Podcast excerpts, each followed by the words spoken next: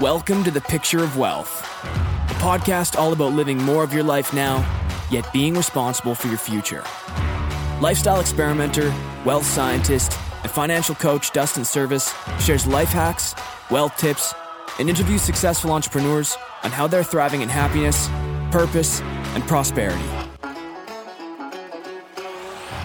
Welcome to episode number 24. I am your host, Dustin Serviss, and today my guest is Meghan O'Mara of HM Commercial Group.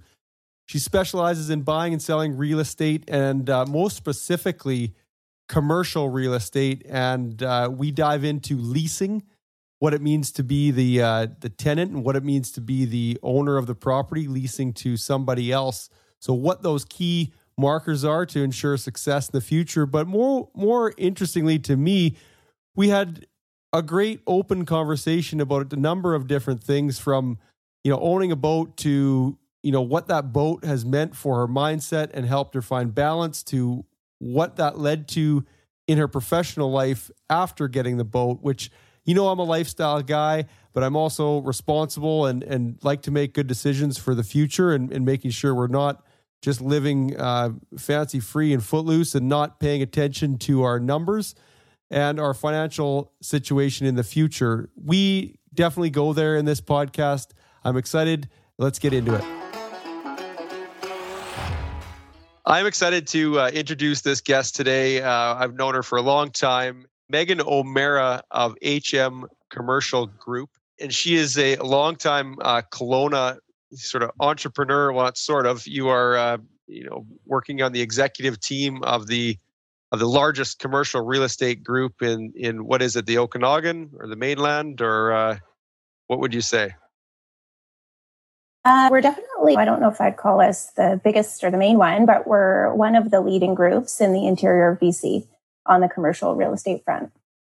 Awesome. Well, it's uh, it's the theme of this month's uh, series uh, is real estate, and uh, specifically on all the sort of professionals that go along with real estate. So, commercial leasing is what you are an expert in and negotiating and finding the right fit for the right client. And that's going to be something we're going to get into. But I have a few intro intro things first. So, born and raised in Whistler, uh, mm-hmm. this this podcast is about lifestyle. And again, our mantra is helping people live more of their life now yet being responsible for their future.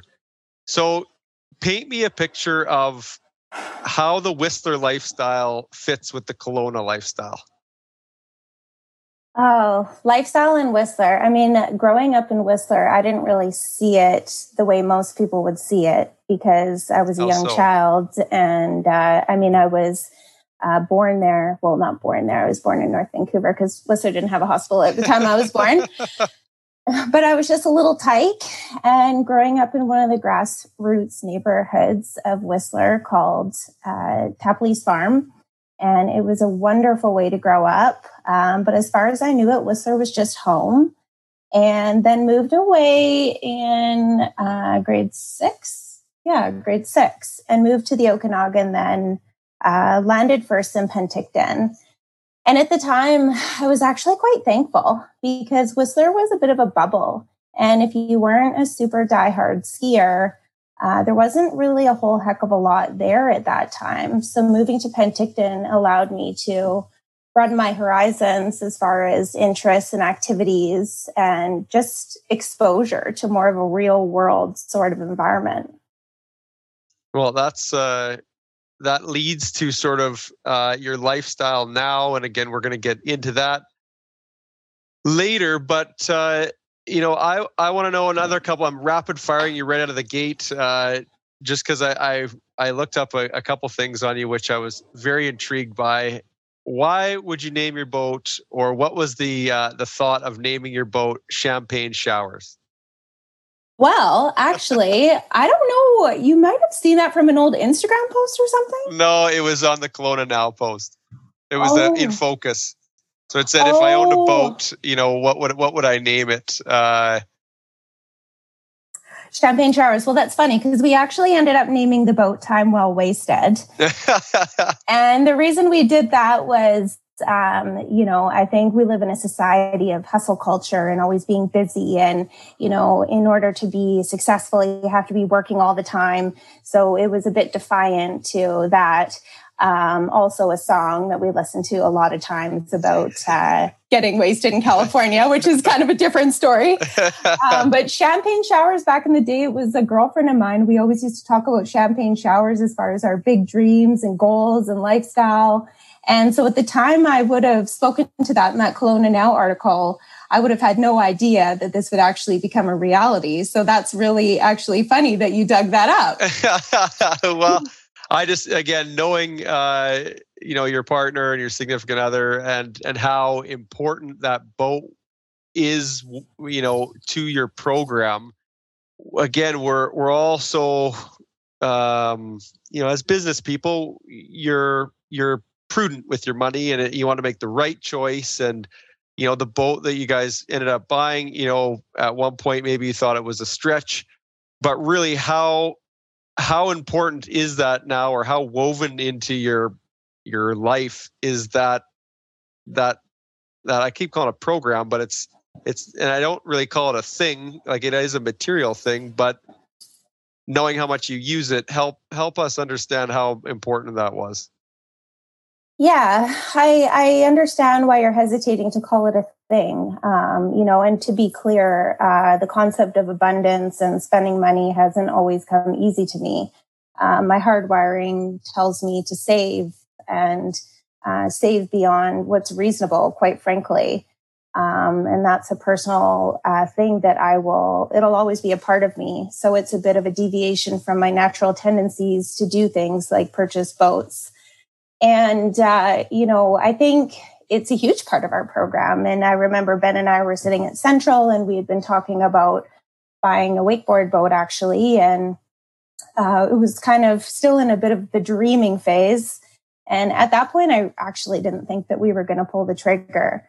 And then I said to him, I said, why don't we consider a cabin cruiser boat, something where we could have this whole other lifestyle and bring our dogs and have barbecues and go camping and sleep over and really lean into that Okanagan lifestyle and have a getaway right, you know, outside our our front door, basically, because it was a five minute bike ride from our house to the marina. Right.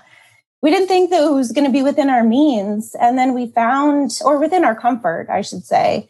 And then we did some research and we, uh, you know, we found the boat that we ended up buying. And I think that was a huge transition point for both of us in just enjoying the fruits of our labor. And it also brought us together as a couple because you knowing Ben, I mean, he's a man that likes to uh, stay busy. He likes to tinker around. He's got that mechanic mind. And it's been really cool to see him exercise all those skills. And so I certainly wouldn't have been able to do it without him. We make a really good team. And it just brings us so much joy. I can't imagine not having it at this point. Yeah, and uh, and I what a good time to have it last year with COVID and not being allowed to do very much. You uh, you were able to get it uh, get it used, and uh, you know I I you know International Women's Day yesterday uh, was uh, you know it came and went, but that's that leads me to sort of my next question of you know building a career um, you know in in some in something that maybe uh, people told you that it was impossible or you know I, I did i did do some research that 36% of commercial uh, leasing agents are women so hmm. uh, you know a fairly male dominated uh, industry which again your your accomplishments to date uh, gender doesn't matter but I, I i i pulled that out of like you know, did anyone ever come up against you and say, you know, why are you going to that industry? You should go into a different industry, or what about this? Or, you know, you know, do you have anything to, to comment on that? Yeah, yeah. Well, I, I mean, first of all, it is a reality, one that I don't spend a lot of time focusing on, but I'm actually surprised to hear that it's 30 plus percent women. I would have thought it might even be a little bit less than that. That but could have I, been the US. I don't know. It, uh, I just Googled it. Yeah, you know, and all the time we have new amazing women coming into the business, which is really exciting. And uh, even here in the Okanagan, where that wasn't the case for quite some time. But Um, you know, I definitely had a lot of support from my family, uh, specifically my father, who uh, was a, a, contractor in Whistler. And, you know, I think he saw that uh, I was capable of taking it on. Uh, but when I came, I, I, graduated from BCIT. I took a commercial real estate program. And when I came to Kelowna, I, I do remember quite a few times telling people what my plans were and literally seeing the look in their eyes like, oh my goodness, girl, like that's not going to work. and keep in mind, you know, 2009, the sky had just fallen in 2007 and 2008. The market was in the tank. Uh, you know, Kelowna was not near the market that it is today. And specifically commercial real estate, um, you know, it was predominantly more senior men running the show but I'm happy to say, you know, for any girls who might listen to your podcast, that um, I really just put my head down and didn't take no for an answer. And I honestly think being a little bit naive helped me in the sense of, you know, I just didn't let, I, I didn't, I just went for it. I just really went for it. Well, you're certainly you're downplaying it because out of uh, uh, men, women, whoever, uh, your signs are, are, you know, take over the leasing space in Kelowna and are in, in so many places. So you've done a heck of a job, you know, building a great reputation, a brand for yourself. And uh, you don't do that by not doing great work. So, you know, I, I congratulate you uh, on that. And I'd love to know sort of like how you, how you hack your day. So like your typical day, looks like what, or is it typical to get the results out of it? Being, you know, in the real estate business is not an easy business. It's mm-hmm. a lot of uh, triage and you know it can be adversarial at times and and you know negotiating or maybe conflict and so that's stressful so how do you set your day up to to take control of it Hmm. Yeah, that's an interesting question. And truthfully, that's something that I'm actively working on right now. And I have a lot of, um, you know, I, I have weaknesses and I have strengths. Um, mornings are not exactly a natural strength for me. so I'm not a natural 5 a.m. club member. but I've been trying to, um, you know, I've been trying to work on that. And one thing that I think we're all probably struggling with a little bit these days is getting caught up in your phone first thing in the morning. So I've been trying to pop out of bed and avoid spending too much time getting laced into all of the noise on my phone and grab my uh, dog and go for a quick walk around the block. And I'm not doing that every single day, but I notice the days that I do, I feel a difference. And then from there, um, you know, I, like I said, I'm in the process of really trying to hone in on my strengths and where I'm really strong is, is, is talking to people and making deals.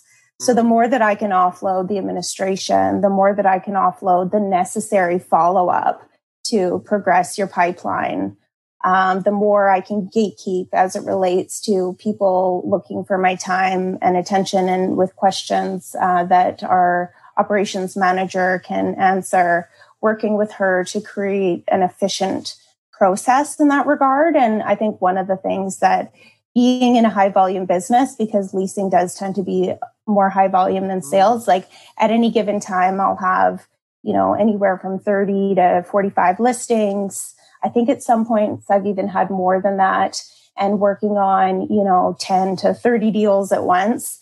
Um, I know I've fallen short as far as, um, you know, I, I, I, hate to say it, but service and, you know, getting back to people uh, same day, that sort of thing. So really refining processes to make sure that we can keep our level of service up um, I don't have an issue wrestling the deals once they're on my desk. That's my favorite part about the business. So the more I mm. can do that and the less I can deal with anything else, the better.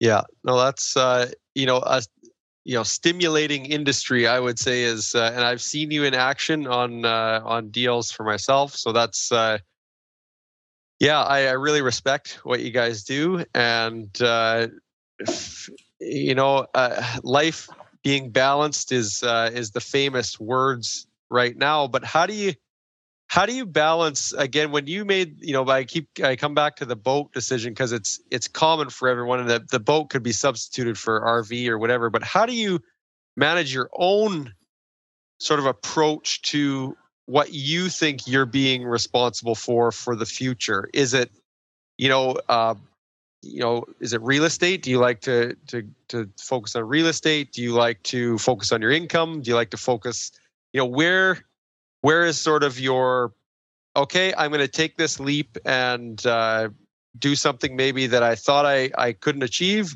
in a, in the sense of spending or upgrading a house or you know because you know that you're making a, a good action somewhere else. Does that make sense?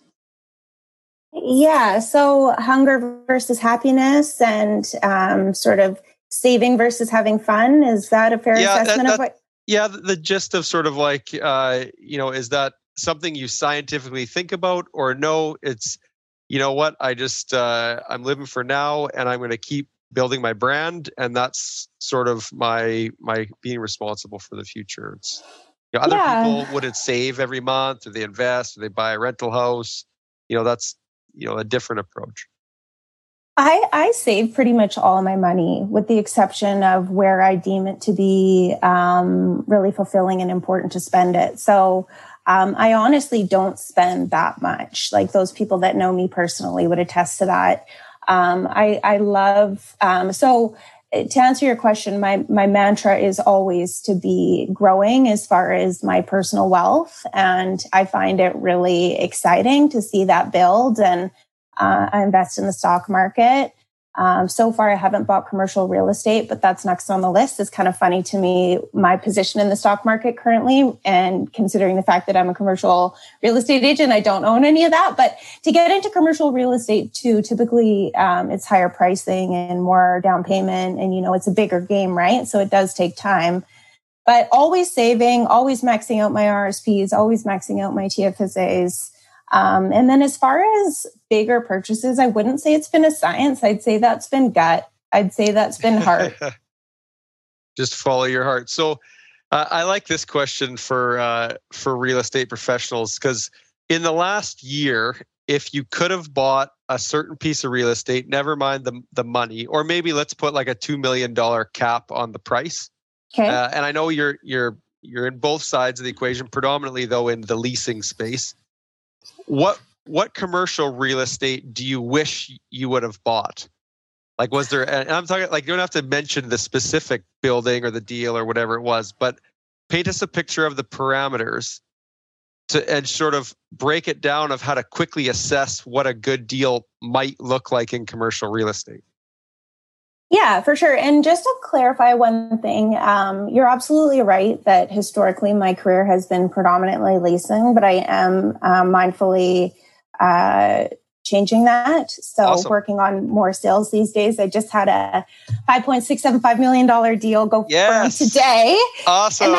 Thanks. Yeah. And that's kind of what I'm talking about before you started recording with buying the house in December and, you know, the abundance theory where you make big decisions. And I really do look back and I see a trend where I've taken what feels like a leap and then good things follow. And that's probably partly due to having a bit more of a fire lit inside, which is something I really enjoy post um, splurging, if you will, is I find it really kind of activates that fuel inside you and causes you to want to work harder.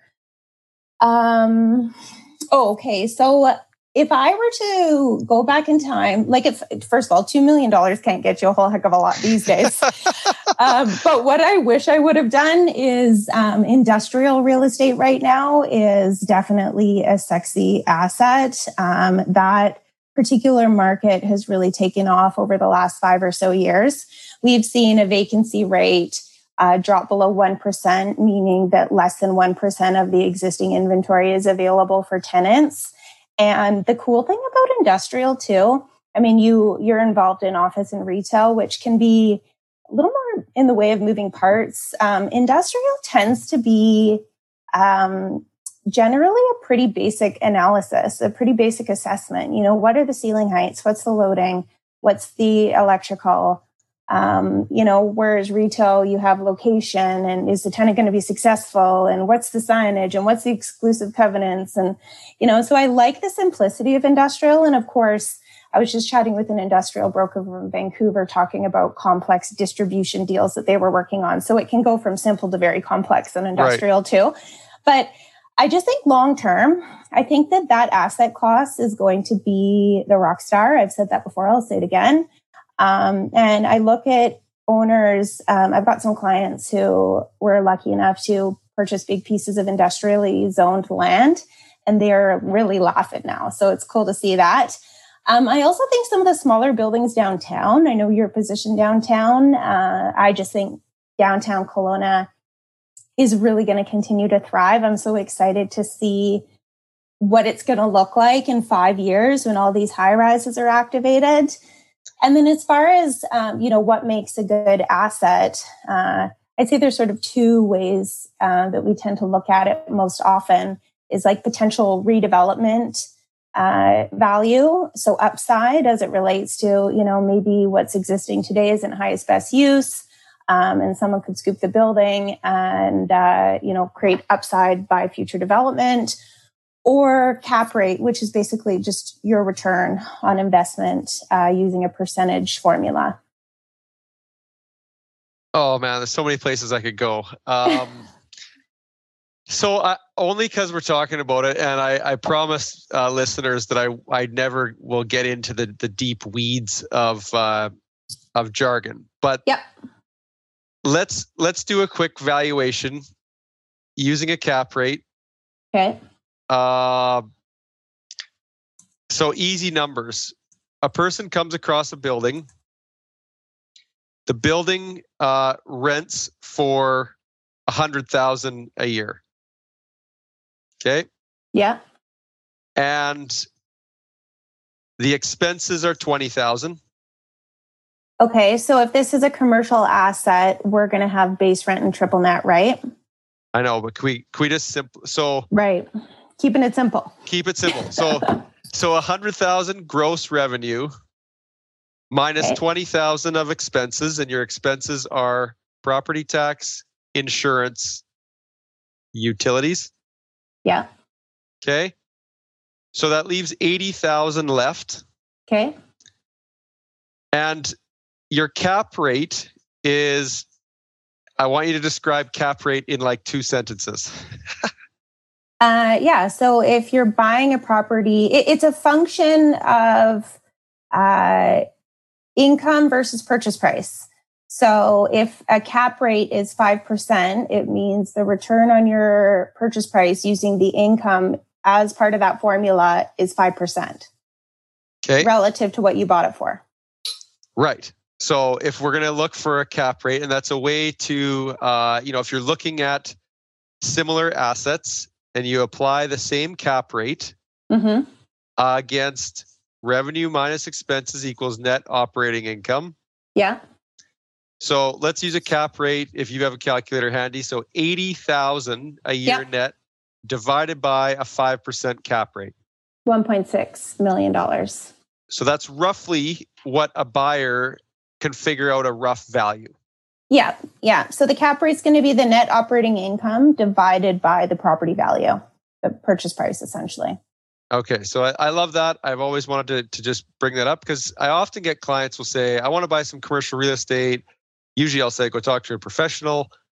Uh, but like most real estate, a lot of it is fairly accessible that people can look. You know, not I wouldn't say the really good deals aren't aren't, but most of the deals like MLS, you know, just like a uh, rental house, they want to look at them and they want to roughly figure it out, yep. and then bring you a short list. So I'm happy we we did that.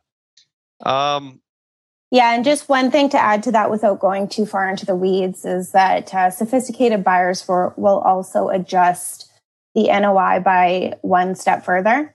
So okay. you subtract your triple net or operating expenses from your gross income to arrive at your net income. Uh, but then typically the banks are also going to want to consider contingencies. So they're going to want to do a further adjustment to the NOI to account for future vacancy as well as unrecoverable expenses. So typically, like if the HVAC unit needs to get replaced, um, I mean, there's a bunch of different ways it can be structured in a lease. but oftentimes capital capital replacements are the responsibility of the landlord. So you can further tune that NOI to account for those contingencies.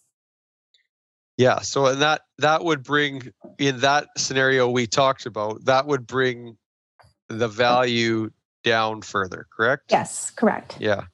Yeah. But then if, you know, if it's a more strategic buy, like you said, it's a, you know, a 1980s warehouse positioned in a not opportune side of the lot.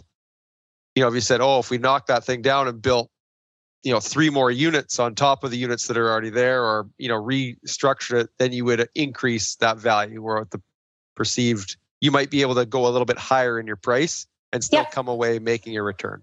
Yeah, exactly. Well, and another good example of that that we're seeing a lot of right now is downtown in particular, um, or the mission for that matter. If there's a site that can accommodate redevelopment, uh, there's such a trend towards density in Kelowna right now. So if you have a site where you can build a concrete tower, then the cap rate analysis can often get tossed because the valuation of the property is so much higher using that redevelopment function. And that all comes down to a buildable uh, per square foot analysis. So, yeah, buildable per square foot. Okay, that could be a whole new uh, whole new podcast we could do. Yeah. Maybe yeah. a mini pod at some point. Uh, what what would be the top two things that a person you know going to negotiate a lease? So you're working with someone who needs they have a business they want to maybe get a bigger space and they want to lease a space um, what are the, what's it like a key so I, I wrote down the two things a person who's going to negotiate a new lease should consider. Outside of all the numbers and things but is there any one thing that you see a lot of new people new lease ease? Yeah. Making a mistake or they should have they should have considered or or not uh, yeah, so I'd say the list uh, is longer than two for sure. and I, I mean, I had to learn this just through experience, and just because I am a you know broker now, it doesn't mean that it was easy right from the get go. So just being involved in literally hundreds of transactions, um, and it depends on the asset class. It's there's a lot of depends. Um, so, you know, retail, office, industrial, those are the main asset classes if you're looking at longer term commercial leasing. And the checklist is a bit different for each one. Um, but I mean, one really obvious one, well, it depends on your strategy too. So, um, you know, as you know, if you're looking to negotiate a lease, there's a lot more to it than just the price. So oftentimes, even a bigger, um, like financial consideration is how much is it going to cost me to take this space uh, as far as what it is today to what I need it to be. And that can be hundreds of thousands of dollars, even millions of dollars. I just did a restaurant deal downtown and the tenant improvement package is uh, seven figures. So oh. that's a really important consideration. And who's going to pay for that? What, how is the landlord going to contribute to that? Is the landlord going to give me cash? Is the landlord going to give me free rent? Is the landlord going to do some work? And oftentimes it's a combination of all of those things.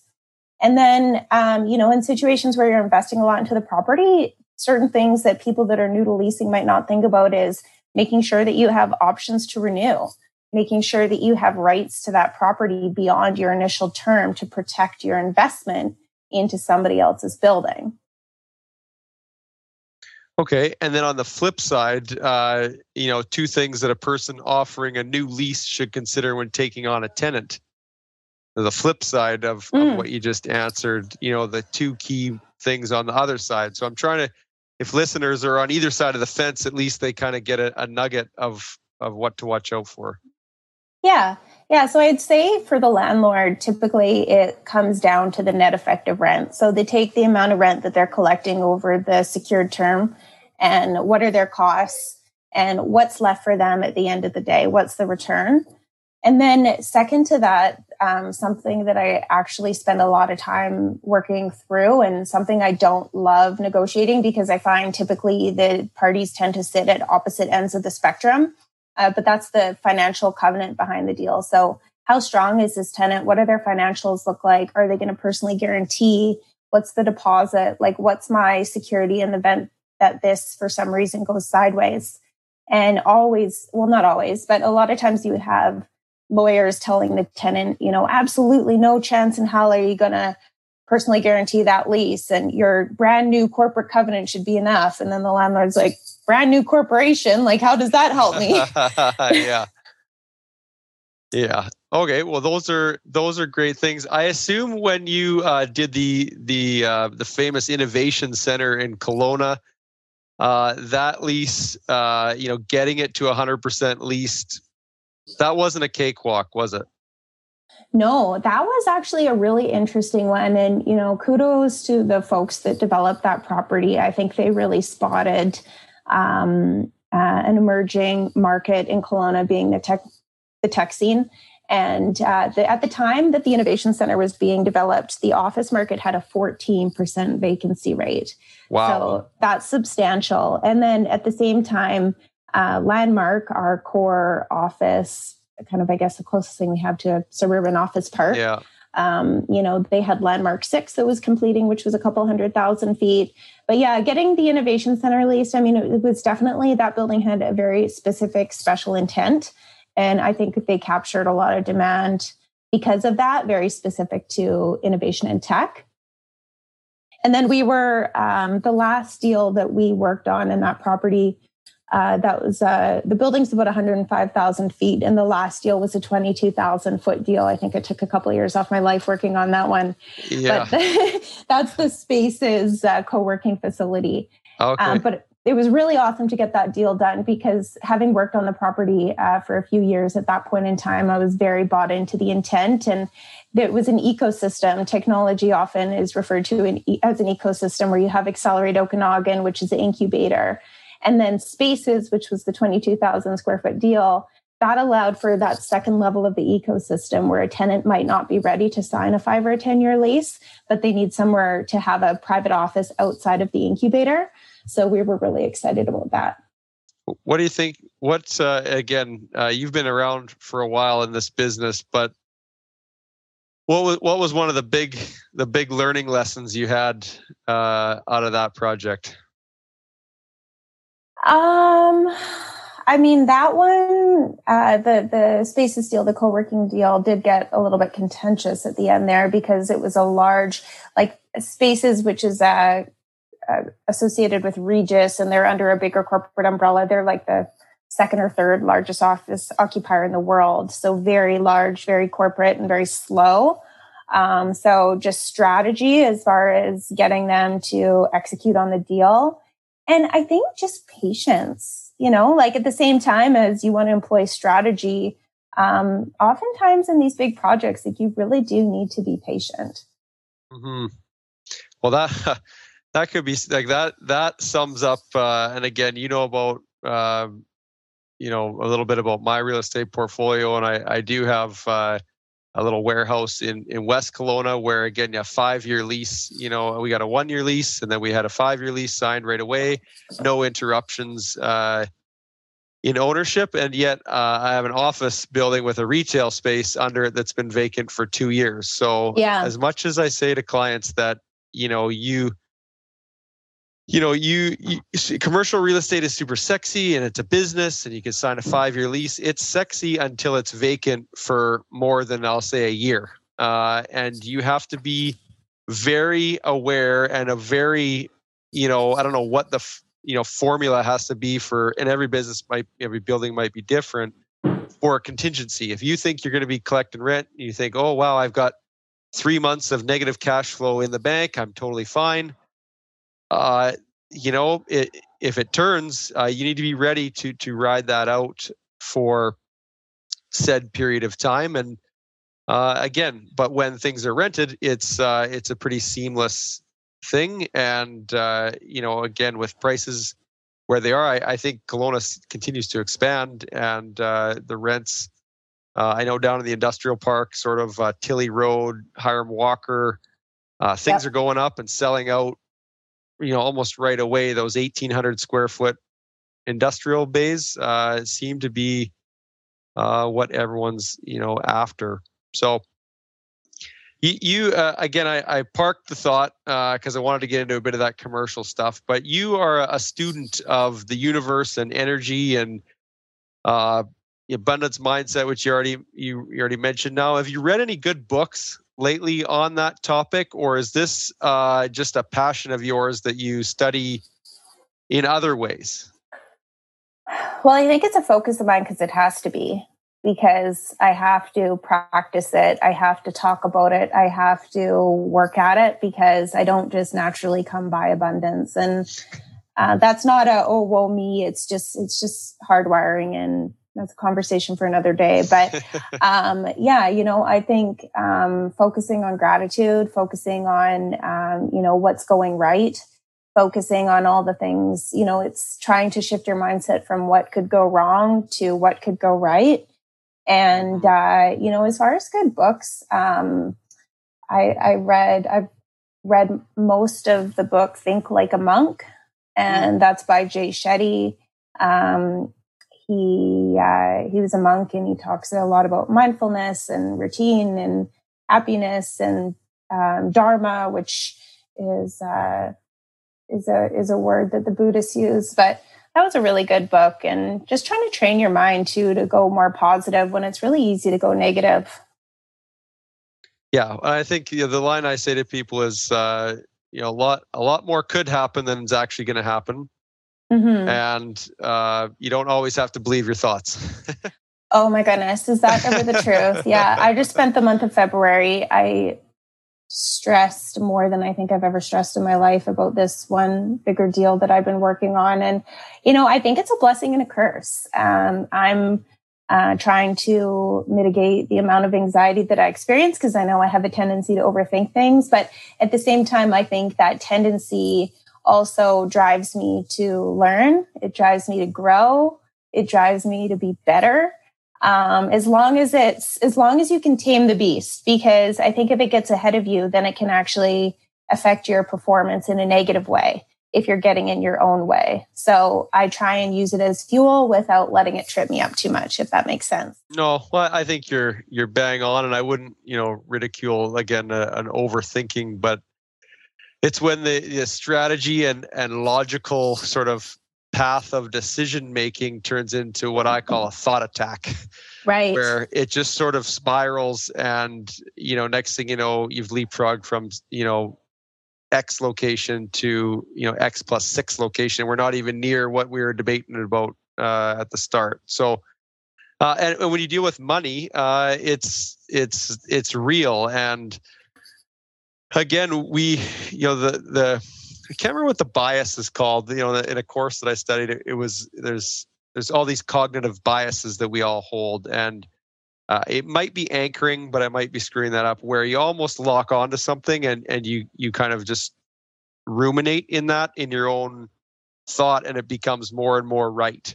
Mm. And it's quite hard, you know, even if you ask someone for their opinion, hey, what do you think?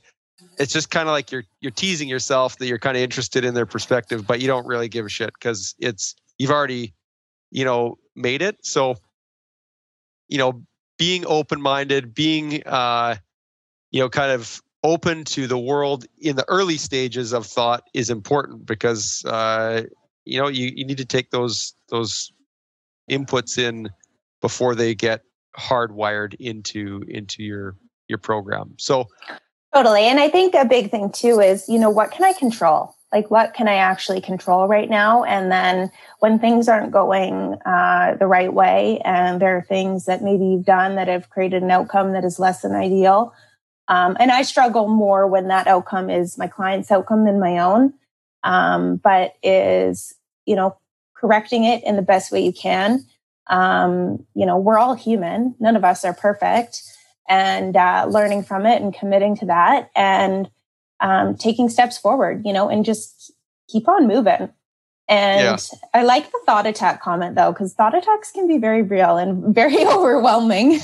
well, and it's uh, you know a, a, panic attack is much different. A thought attack is where you know a thought attack can last for uh, a couple days, where yeah. or a week, where it's you just can't quite shed uh, that thing, and and you know you're in sales i'm in sales. And so you you know that there's sort of a, a peaks and valleys. So you know you, you, that's something that that i would be honest and say we it's not so much a thought attack but you've got to manage your mind. You've mm-hmm. got to manage uh, your mind to the point where uh, you just sort of see through and you know know or believe or h- however you have to you know call up to uh, that you know what? I'm just going to keep going. Again i i love doing podcasts. This is you know sort of a creative art and expression that you know is less about sort of the you know i'm not going out trying to cold call for deals right now. I'm trying to create something. Mm-hmm. and you know that for me is a huge re- relief and an ability you know that i'm uh, grateful for that i have an extra hour to sit down and and sort of brainstorm with you on topics that you know are very real to, to lots of people and especially successful people. You mentioned at the start of the podcast where you know we've all got old beliefs and gristle and i'm, I'm going to get you with a question here in a second but we've all got this sort of old stuff laying around in our heads that we believe to be the sort of the path and that doesn't necessarily you know mean that it has to be the path you know there mm-hmm. could be mm-hmm. new inputs that are brought into the situation that you know before weren't present so if if you think back sort of you know if you've been in the business 10 years is that what you said nine uh, years 12 now 12 so yeah. you know three years into the business you envision sort of your your trajectory of where you kind of want to go are you there? Has your mind changed? Has your you know you already mentioned before like sacrifice all the ships and you know just sacrifice everything for work. I, I got that impression that that has changed a little bit for you but where 10 years ago to now or nine years ago to now have you evolved mentally around what it means to be successful yeah, that's a great question. And uh, I feel like I'm getting real with you and being really authentic. So I hope that doesn't end up biting me in the ass. But um, I, uh, you know, a lot has changed since that time. And I look at myself, you know, Meghan getting three years into the business, and I felt like I had nothing to lose. And that was a really, uh, that, uh, you know, it, I almost feel like those days were easier I feel like I just had this nothing to lose mentality. I was just going after it. I mean, I was working more longer hours than I am now today um, because I've got better systems and processes and a team and blah, blah, blah. Um, but now um, I didn't expect to be where I am. I didn't expect to have the lifestyle and I didn't expect to have the freedom to do the things that I do today. And uh, it's almost like a bit of imposter syndrome has hit. And so now it's managing that and, you know, letting yourself uh, settle in to be deserving of that and flow with that. And, you know, not getting too caught up in feeling like all of a sudden you've got a whole heck of a lot to lose, because that can actually be kind of scary too.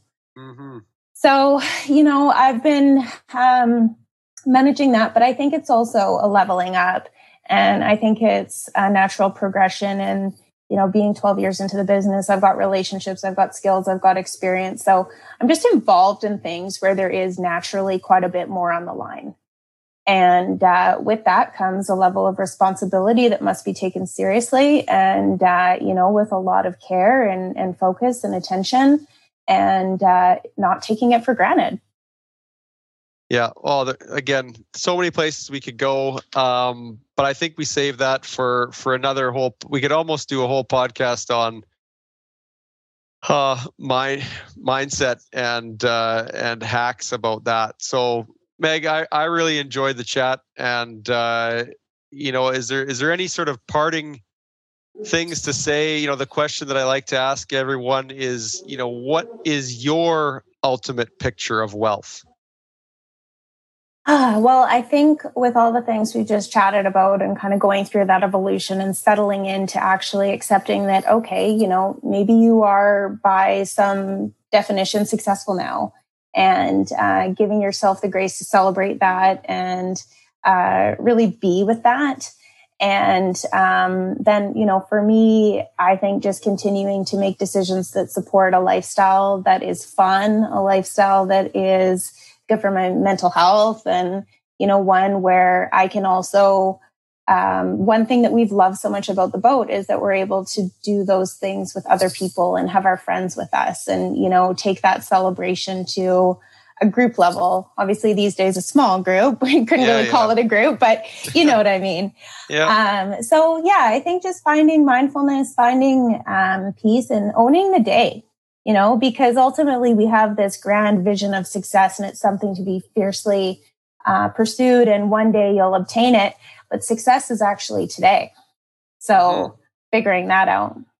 Well, it's a it's a journey that we're all so uh, again for most successful people, you set goals and you just keep moving the horizon further and further back every time you achieve a goal. You never really get to sit and enjoy it, and uh, it's really more about the journey to get there than actually getting there.